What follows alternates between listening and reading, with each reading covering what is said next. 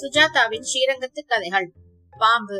பக்கத்தாத்து நானு வாத்தியார் வீட்டில் புளியம் விறகு வாங்கி போட்டிருந்தார்களே அதிலிருந்துதான் பாம்பு வந்திருக்க வேண்டும்.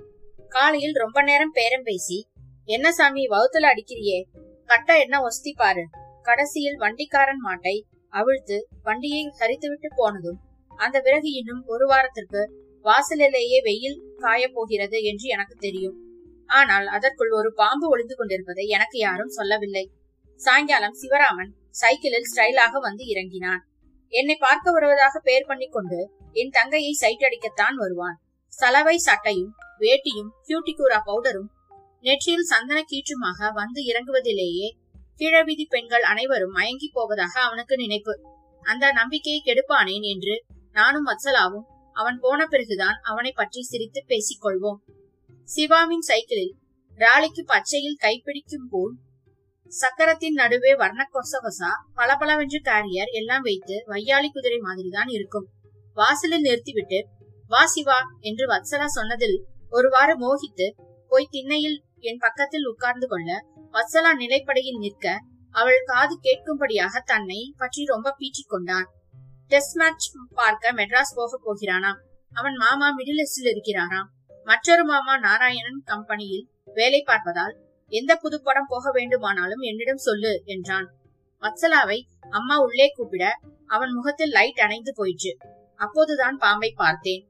முதலில் பாம்பு தெரியவில்லை. சைக்கிளுக்கு ஏதோ புது மாதிரி அலங்காரம் என்றுதான் எனக்கு தோன்றியது. ஒரு மாதிரி பழுப்பு பச்சை பச்சையாக சைக்கிளின் கரும்பச்சைக்கு மேட்சிங்காக அதன் சாய்ந்த குறுக்கு கம்பியில் சுருட்டி கொண்டிருந்தது. சிவா என்னடா புதுசா போட்டிருக்க சைக்கிளுக்கு? எங்க? என்றான். குறுக்கு கம்பியில்? என்று நான் சொல்லி முடிப்பதற்குள் அது கொஞ்சம் நகரவே அது அலங்காரம் இல்லை பாம்பு என்று எனக்கு புரிந்தது. எனக்கு மயிர்கால்கள் படக்கென்று நின்று கொண்டன. பா பா என்று ஜனகா பாட்டு சொல்லிக் கொள்வது போல ஆரம்பித்தேன். என்னடா? உன் சைக்கிள்ல பாரு பாம்பு. அவனுக்கு உடனே கண்டுபிடிக்க முடியாமல் எங்கடா எங்கடா என்று வேஷ்காரர் வீட்டு பக்கம் நோக்கினான். சைக்கிள்ல சைக்கிள பா பா என்றேன். பெரிய பா. கொஞ்ச நேரம் கழித்துத்தான் பார் என்று சொல்ல முடிந்தது. அதற்குள் சிவராமனும் அதை பார்த்து விட்டான். ரங்கா என்னடா பண்றது? என்றான். உடனே என்ன செய்ய? என்று புலப்படாத போது வத்சலா வந்து விட்டதால் சிவராமனுக்கு தன் வீரத்தை காட்ட வேண்டியது அவசியமாயிற்று. வத்சலா ஒரு கிரிக்கெட் பேட் இருக்கா? என்றான். எதுக்கு? என்றேன். பயப்படாத ரங்கா வத்சலா ஈயும் பயப்படக்கூடாது. என் சைக்கிள்ல ஒரு பாம்பு ஏறிண்டிருக்கு இருக்கு அவள் நாங்கள் எதிர்பார்த்த அளவுக்கு பயப்படாமல் எங்கே? என்று கிட்டே போய் உன்னிப்பாக பார்த்தாள். ஆமாம் பாம்புதான் என்றாள். அடி மூதேவி கிட்ட கிட்ட போகாதடி. கிடைச்சு கிடைச்சு வச்சிரும் என்றேன். வத்சலா கிட்ட போக கூடாது நீ போய் ஏதாவது அடிக்கிறதுக்கு பேட் எடுத்துட்டு வாயேன் என்றான் சிவராமன். என் தங்கைய அருகில் போய் பார்த்திருக்கிறாள் என்று ஒரு இன்ச் முன்னால் போய் சென்று அதை கூர்ந்து பார்த்தேன். இலங்கை பிரச்சனை போல முறுக்கி கொண்டிருந்தது. வாத்தியார் வீட்டு விறகு குப்பையிலிருந்து என்ன தோன்றிச்சோ சாயங்கால வேலையாயிற்றே பொடிநடையாக வெளியே உலாத்தி விட்டு வரலாம் என்று கிளம்பியிருக்கிறது போலும். திரும்ப வழி தெரியாமல் சைக்கிளில் ஏறிக்கொண்டு விட்டது. அதற்கு போதாத காலம். என்ன பண்ண போற? என்றாள் வத்சலா. என்ன கேள்வி இது வத்சலா? அடிக்க போறோம். பாவம்டா அது. பாவமா? எங்கேயாவது விஷத்தை கக்கி கிக்கி வச்சதுன்னா? தெரியும். போடி உள்ள. சொல்றத கேளு. பாட் பேட்டை எடுத்துட்டு வா. அம்மா கிட்ட சொல்லாத ஊரை கூட்டிடு வா. நாங்கள் இரண்டு பேரும் பாம்பை பார்த்து கொண்டிருப்பதை அவ்வழியே சென்ற பால் டிப்போ கோவிந்தன் பார்த்து என்ன சாமி? என்றான். ஒன்றுமில்ல கோ கோவிந்தா பாம்பு. எங்க? என்றான். சைக்கிள்ல பாரு.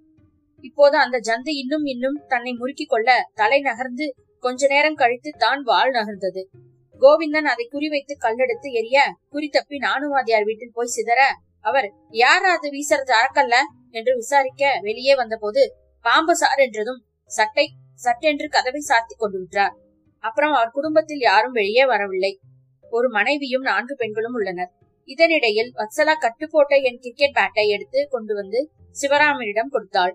அவன் அதை சோதித்து பார்த்து சற்று தயக்கத்தினுடனே அணுகினான். சிவராமனுக்கு முன்னே பின்னே பாம்பு அடித்து பழக்கமில்லை என்று தெரிந்தது. அதை இரண்டாக பிளந்து விடும் நோக்கத்துடன் காட்டு வீசி வீசினான். பேட் பாம்பின் மேல் படாமல் சைக்கிளில் சீட்டில் பட்டு அது சரிந்து விழுந்தது. பாம்புக்கு உடனே அபாயம் புரிந்து போய் சரசரவென்று தன்னை அவிழ்த்து கொண்டு கீழே விழுந்து நெளிந்து நெளிந்து நிமிஷமாய் முனிசிபாலிட்டி சாக்கடைக்குள் போய் ஒளிந்து கொண்டு விட்டது. சாக்கடை எங்கள் வீட்டுக்கு வீட்டு வாசலுக்கு சலுகையால் மூன்றடிக்கு குழாய் போட்டிருந்த இடத்தில் அக்கடா என்று நுழைந்து கொண்டு விட்டது. கோவிந்தன் தம்பி இப்படியா வீசுவ? தப்பிச்சுக்கிச்சு பாரு என்றான். சிவராமன் வத்சலாவை பார்த்து கொண்டே இரு கோவிந்தா எங்க போயிடுறது? நீங்கெல்லாம் என்ன குழப்பாம இருந்தா சரி என்றான். இதற்குள் தாத்தா மெல்ல வெளியே வந்தார். நடவடிக்கைகளை தற்காலிகமாக ஒத்தி போட வேண்டியாயிற்று. தாத்தாவுக்கு எழுபது வய எழுபத்தி ஏழு வயது. ரிட்டையர் ஆனதுக்கு அப்புறமே அவருக்கு ஒரு வகையான சென் செனிலிட்டி ஏற்பாடு. பாட்டி சுமங்கலியாய் போன பிற்பாடு யாரு எது என்றெல்லாம் குழப்பங்கள் உண்டு. அவருக்கு திடீரென்று ஸ்ரீரங்கத்தில் இருக்கிறோமா? டில்லியில் சர்வீஸில் இருக்கிறோமா என்று குழப்பங்கள் வந்துவிடும். என்ன ரங்கா என்று சில வேளை சரியாக கூப்பிடுவார். சில வேளை யாரு உள்ள வெண்ணக்காரன் வந்திருக்கான் பாரு என்பார். சமீப காலமாக அவருக்கு தினசரி பங்குனி உத்திரம் என்று வாசலில் ரதம் போகும் என்ற நம்பிக்கை சாயங்காலம் வாசலில் கயிற்றுக்கட்டளை போட்டுக்கொண்டு ரதம் நோக்கி உட்காருவார். எங்கே பாம்பு பதுகியிருந்ததோ அதன் மேலேயே கட்டில் போட்டுக்கொண்டு உட்கார் உட்கார வந்தார். அவருக்கு இப்போது பக்கத்து வீட்டில் விறகு வாங்கியதையும் பாம்பு வந்ததையும் சாக்கடைக்குள் புகுந்ததையும் விளக்குவதற்குள் விடிந்தாற் போலத்தான் என்று பேசாமல் தாத்தாவை கட்டிலோடு தூக்கி அந்த பக்கம் வைத்து விடுவது என்று முடிவெடுத்தோம். திடீரென்று உயரமாகி தன- தானாக கட்டில் நகர்வதை தாத்தா கவனித்து நான் இன்னும் செத்து போகலடா என்றார். பேசாம இங்கே உட்காரு தாத்தா என்றான் கோவிந்தன். பங்குனி ரதம் வந்ததா என்றார். வத்சலாவை தாத்தாவை பார்த்து கொள் சொல்லிவிட்டு நாங்கள் வீரர்கள் பாம்பு படிக்கும் பணியை மறுபடியும் மேற்கொண்டோம். இதனிடையில் டென்னனாஸ் என்று சொல்லப்படும் பத்மநாப ஐயங்கார் வந்து சேர்ந்தார். அவருடைய கொள்கை எல்லோருக்கும் ஒத்தாசை பண்ணியே ஒழிப்பது என்பது. வேண்டாம் என்று சொன்னால் கேட்க மாட்டார். என்னடா அது பாம்பா? என்றார். ஆமா மாமா அடிக்கிறதுக்குள்ள சாக்கடைக்குள்ள போய் ஒளிஞ்சுட்டு எப்படி அடிக்கிறதுன்னு யோசிச்சுட்டு இருக்கோம் நல்லதா? என்றார். புரியவில்லை. முழிக்கிறியே நல்ல பாம்பா நல்லதுதான் நான் அடிக்க முடியாது. சாந்தி ஹோமம் பண்ணணும். அது என்னமோ? கேக்கலை மாமா இன்னும் அதே என்றேன். என்னடா கிண்டலா? சரி சரி. இல்லை மாமா பழுப்பா கொச கொசன்னு இருந்தது அதான் தெரியும். வத்சலா அங்கிருந்து மாமா அதை பார்த்தா நல்ல பாம்பு மாதிரியே தெரியல. நான் பார்த்தேன். ஏதோ சாது பாம்பு மாதிரி தான் இருக்கு. அதை அடிக்க வேண்டாம்னு தோன்றது. சும்மா இரு மூதேவி. நீ தாத்தாவை சரியா பாத்துக்கோ ஆம்பளைகள் காரியத்தில் எல்லாம் வர வேண்டாம் என்றான். வத்சலா என்னை பார்த்து அழகு காட்டினாள். தாத்தா பங்குனி ரதம் வர்றதா? என்று கேட்டார். கோவிந்தன் சாக்கடைக்குள் ஈர்க்குச்சியால் குத்தி பார்த்து கொண்டிருந்தான். அதுவும் எப்படி? பட்டாசுக்கு நெருப்பு வைக்கிறார் போல் சற்று தூரத்திலிருந்து கோவிந்தா இதை விட மெருசா உனக்கு குச்சி அகப்படலையா? பெருசா குத்தினா நான் ஒண்டியாளு. இந்த பக்கம் என்ன பண்ணுவேன்? அதுக்குன்னு காது குடையறாப்பலையா குத்துறது? நீர்தான் வந்து குத்துமே என்றான் சிவா. இந்த பாருடா இதையெல்லாம் இப்படியெல்லாம் பண்ண வெளியில வராது. டிஜிபி கடைக்கு போய் குங்குளியும் வாங்கிட்டு வா. நிமிஷமா வெளியில கொண்டு வந்துடுறேன். இப்போது பல பேர் கூடியிருந்ததால் எந்த திசையிலிருந்து யார் உபதேசம் பண்ணுவது என்று விவசாய இல்லாமல் போய்விட்டது. குங்குளி எல்லாம் வேண்டாம். பேசாம கழுதை மண்டபத்துல ஒரு பிடாரன் இருக்கான். மகிழி ஊடியே வெளியில கொண்டு வந்துருவான். அவன் பங்குனி ரதம் எப்ப வரும்? ரங்கா உனக்கோ பழக்கம் இல்ல. நீ போய் தென்னையில நின்னுக்கோ. நாங்க அடிக்கிறோம். வேடிக்கை பாக்குறவா எல்லாம் விலகி நின்னுண்டு அடிக்கிறவளுக்கு வழிவிட்டு அபகாரமா இருக்கும் என்று சிவராமன் அதட்ட அந்த வியூகம் கொஞ்சம் அகன்றது. பத்மநாபன் ஐயங்கார் தம் வீட்டிலிருந்து சாம்பிராணி கரண்டி நெருப்பி நெருப்பை ஊதி கொண்டு வர ஒரு குடையையும் எடுத்துக்கொண்டு வர பட்டா சிவராமன் சைக்கிளிலேயே போய் குங்குலியம் வாங்கி கொண்டு வந்தான். அதை நெருப்பில் போட்டதும் ஊரே புகையாகி பத்மநாப ஐயங்கார் மந்திரவாதி போல அதை சாக்கடையின் பக்கம் தினமணியால் விசிறி கொண்டிருக்க இந்த பக்கம் கோவிந்தன் பட்டா சிவராமன் மூவரும் பற்பல ஆயுதங்களுடன் காத்திருக்க தெருவே கூடி பத்தடி அப்பாலிருந்து பல யோசனைகளை கூறிக்கொண்டிருந்தது அந்த பாம்புக்கு வேற ஏதோ கவலை போலும். வெளியே வரவில்லை.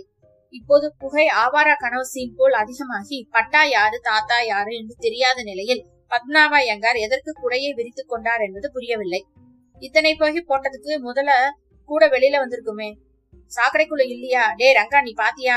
கோவிந்தா நீ பாக்கல நான் வந்த போது பாம்பு இல்லை. இந்த பிள்ளைகளே பாம்பு விடுறாங்களோ என்னவோ. சச்ச சாமி சத்தியமா சாக்கடைக்குள் போறதை பார்த்தேன் என்றேன்.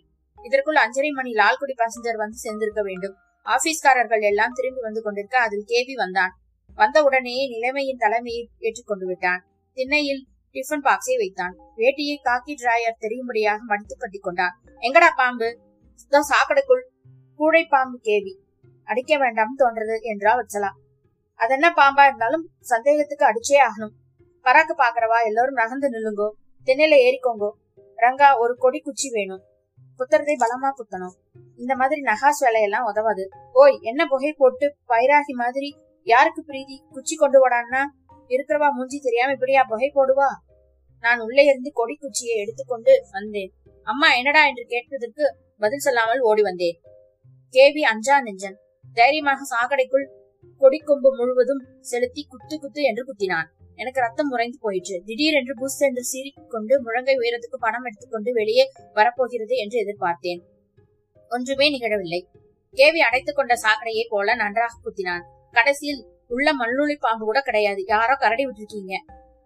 இல்ல கேவி சைக்கிள்ல பேர்ல இருந்தது. சிவராமன் தான் அடிக்க பார்த்தான். தப்பிச்சுண்டு ஓடி இதுக்குள்ள பூந்துடுத்து. சிவராமனா? பாம்பா. ஏண்டா நீ எப்பவாவது மரவட்டியாவது அடிச்சிருக்கியா? நீதான் அடியே ரொம்ப பேசுறியே. காட்டு அடிக்கிறேன் என்று சிவரா சட்டென்று குச்சியை சாக்கடையிலிருந்து உருவி சிவராமன் முன்னிலையில் தருட் என்று அசைத்தான். ஒரு நிமிஷம் அவன் பயந்து போய் பின்வாங்க கேவி அட்டமா அட்டகாசமாக சிரித்தான். இவன் தான் பாம்பை அடிக்கிறனாக்கும். பத்மநாப ஐயங்காரை பார்த்து ஓய் பெட்ராமேக்ஸ் ஏத்திட்டு வா- வந்துரும். ராத்திரி இழுத்தடிக்கும் போல இருக்கு என்று சொல்லி முடிப்பதற்குள் கேவி பாம்பை பார்த்து விட்டான். இவர்கள் புகை போட்டதில் வெளியே வந்து புகைப்பட படத்தில் தான் அங்கே போயிருக்க வேண்டும். இல்லாவிட்டால் தாத்தா உட்கார்ந்திருந்த கைட்டு கட்டிலில் காலில் அதற்கு என்ன வேலை? வத்சலா அசங்காத அப்படியே இரு. கட்டில் கால்ல இருக்கு பாரு. என்ன கேவி மூச்சு கூட விடாதே. அசங்காத அங்கேயே பஜ்ஜி பண்ணி விடலாம். பங்குனி ரதம் எப்ப வரும் என்றார் தாத்தா. வத்சலா வீல் என்று கத்தி ஒரு எம்பாக குதித்து ஓடி உள்ளே விடுவாள் என்று எதிர்பார்த்தோம். அதற்கு மாறாக கீழே கிடந்த குச்சி ஒன்றை எடுத்துக்கொண்டு கட்டில் காலில் பத்திரம் இல்லாமல் தொற்றிக் கொண்டிருந்த பாம்பை லாவகமாக குச்சி முனையில் சொறி வாங்கி கொண்டு விட்டாள். இப்போது பாம்பல் அவள் பாம்பு அவள் நீட்டிக் கொண்டிருந்த குச்சி முனையில் பாதி பாதியாக தொங்கியது. அடிப்பாகம் முதல் முதலாக தெரிந்தது. வெளுப்பாக இருந்தது. கொஞ்சம் மிரண்டார் போல இருந்த கண்களுடன் அடிக்கடி நாக்கை பளிச்சு பளிச்சு என்று உதறி பண்ணி கொண்டிருப்பதை தவிர வேறொன்றும் விரோதமாக செய்யவில்லை. வச்சலா பாம்பு கொண்ட குச்சியுடன் சிரித்துக் கொண்டே சிவராமன் அருகில் வந்து இந்த பாம்பு அடி என்றாள். சிவராமன் பீத்துக் கொண்டு வேஷ்- வேஷி நழுவது தெரியாமல் நாராயண ஐயங்கார் வீட்டு திண்ணையில் போய் ஏறிக்கொண்டான் கேவி ஒருவன் தான் பக்கத்தில் இருந்தான். விளையாடாதே கீழே போடாத என்று அதட்டினான். வத்சலா பாம்பை எல்லா திசைகளிலும் காட்டினாள். அந்தந்த திசையில் கூட்டம் விலகியது. அம்மா இதற்குள் வெளியே வந்திருந்தாள். ஏ குரங்கு கீழே போடு கடிச்சு வைக்க போறது என்றாள். இல்லம்மா இத பார்த்தா கூழ பாம்பு மாதிரி தான் இருக்கு. ரங்கா ஒரு கூடை கொண்டு வா என் கூடைக்குள்ள போட்டு காட்டுக்குள்ள திரும்பி கொண்டு போய் விட்டுடலாம். அடிக்க வேண்டாம் என்றாள். இதற்குள் பாம்பு குச்சி நுனியில் பேலன்ஸ் பண்ண முடியாமல் கீழே விழுந்து விட சரசரவென்று சாக்கடையை நோக்கி ஓட கேவி கிரிக்கெட் பேட்டை சட்டென்று எடுத்துக்கொண்டு மடையல் என்று அதை தரையில் வைத்து ஒரு சாத்து சாத்தினான். அத்சலா வேண்டாம் வேண்டாம் வேண்டாம் கேவி அடிக்காத அடிக்காத அது என்ன பண்ணித்து அடிக்காத என்று அலறியதை பொருட்படுத்தாமல் திரும்ப திரும்ப அதை அடித்தான். பாம்பின் முன்பக்கம் கத்திரிக்காய் துவையல் மாதிரி ஆகிவிட்டது. பின்பக்கம் பழைய ஞாபகத்தில் கொஞ்சம் உயிர் இருந்தார் போல் லேசாக அழகாக வாளி நெளித்துவிட்டு நின்று போயிற்று. பாக்கியையும் சப்பட்டையாக்கி கேவி சிரித்துக் கொண்டே அதை குச்சி முனையில் பொறுக்கி தேர்முட்டியில் கொண்டு போய் தகனம் பண்ணினார்கள். வத்சலா பாவம் என்ன பண்ணித்து அது உங்களை எல்லாம் எதுக்காக கொன்னேள்? என்று ரொம்ப நேரம் விக்கி விக்கி அழுதது எனக்கு வியப்பாக இருந்தது. அதற்கப்புறம் சிவராமன் வத்சலாவை பார்க்க வருவதில்லை. என் தங்கையை நான் புரிந்து கொள்ள ஆரம்பித்தேன்.